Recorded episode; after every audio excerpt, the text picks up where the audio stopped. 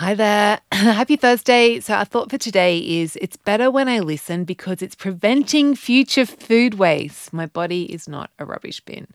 So, it's better when I listen because it's preventing future food waste. My body is not a rubbish bin.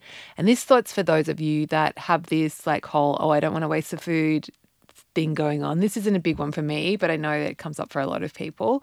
Um, and here's the thing is that you eating the food more body, food than your body need is, is worse than throwing it out because you're like you're you're first of all you're having more than you need in the moment but also as like you know, our energy requirement is based on our like a, the size of our body. So if we um like if you're in, we're in a bigger body we that perpetu and the more longer we stay in that bigger body it, that takes more energy to to maintain that body. Like in the future as well. So like you eating more than you need in that moment then is wasting it's, it's actually wasting food now but it's and it's also wasting food in the future um, because you're going to need to eat that extra amount the next day and the next day and the next day and it's compounding so yeah like this idea i know it's a bit out there and like not no one really talks about it in terms of food waste, but it's really the most pervasive form of food waste is all of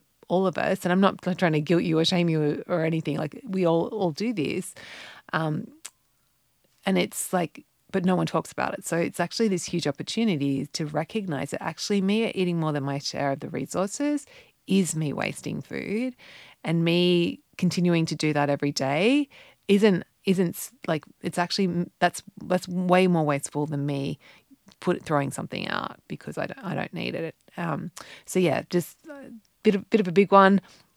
But yeah, just just I want you to play around with this idea, particularly if the food waste thing is coming up for you, or and, and also the or the other thought is you know my body's not a rubbish bin. Like that's can be like I know that's help, helpful for some people. So it doesn't really matter what the thought is, it's just as long as you find one that's helping you overcome that food waste mentality.